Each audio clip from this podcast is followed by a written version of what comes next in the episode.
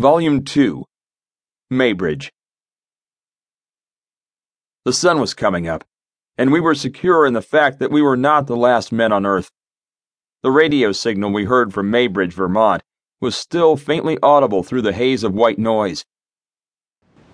Avoid Stockton, it said. All dead.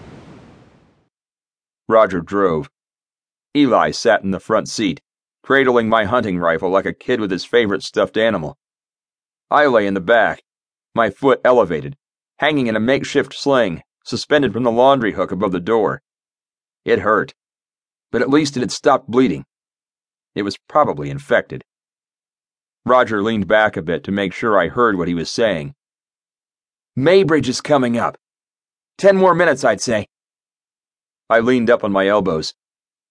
Try to find a pharmacy or something. I need to clean out this cut and get it bandaged. Eli snickered.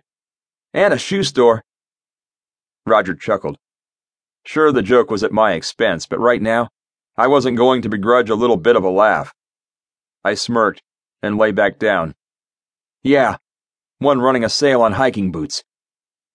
We drove the rest of the way in silence. For that glorious moment, I could almost forget that the world was being overrun by monsters.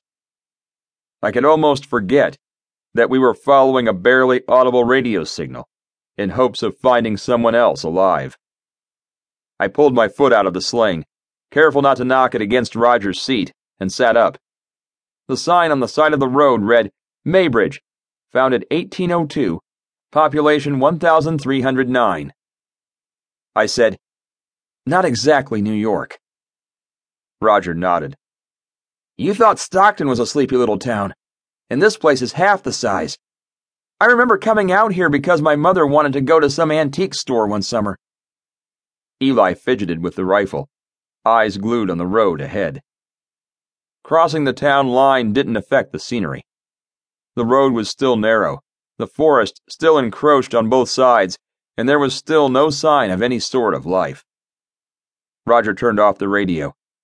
The hiss of white noise vanished as did the tiny voice whispering the same message over and over. Up ahead was a gas station. The faded sign displayed Earl's Fuel. The red painted letters chipped and flaking. We slowed down, letting the engine quiet, drifting down the road towards the entrance to the station. Eli looked at him. We need gas or something? Roger shook his head. Half a tank still but there's probably a first aid kit for Alex, and if there's a way to fill up, we probably should. Earls looked abandoned. The small office was dark, the garage door was closed, and the only cars in the lot looked like they had been sitting there for months. Roger guided the car up to the garage, then put it in park. All right, Alex. You stay here. We'll go check the place out. I scoffed. Fuck that. Roger rolled his eyes. Dude, you can barely walk. I don't care. I'm not sitting in the car defenseless with no ability to run away.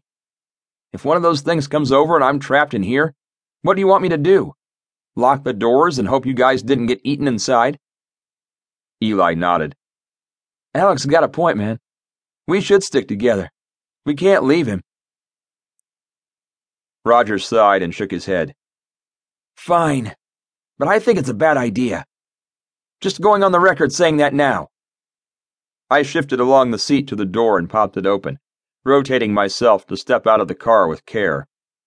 I put my left foot down first, then stood, keeping just the toes of my right foot on the ground. It would be slow going, but walking across pavement was a hell of a lot easier than limping through the woods. Eli got out and pulled the bolt on the rifle. Roger grabbed the hatchet from under his seat and turned to look at us both. All right, I'm going to make my way up to the office door.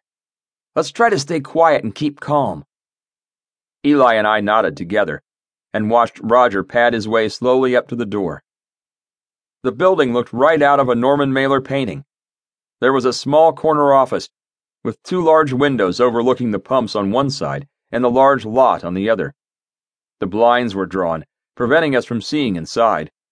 The top half of the door held another window but it was frosted glass, like it was taken from a bathroom somewhere.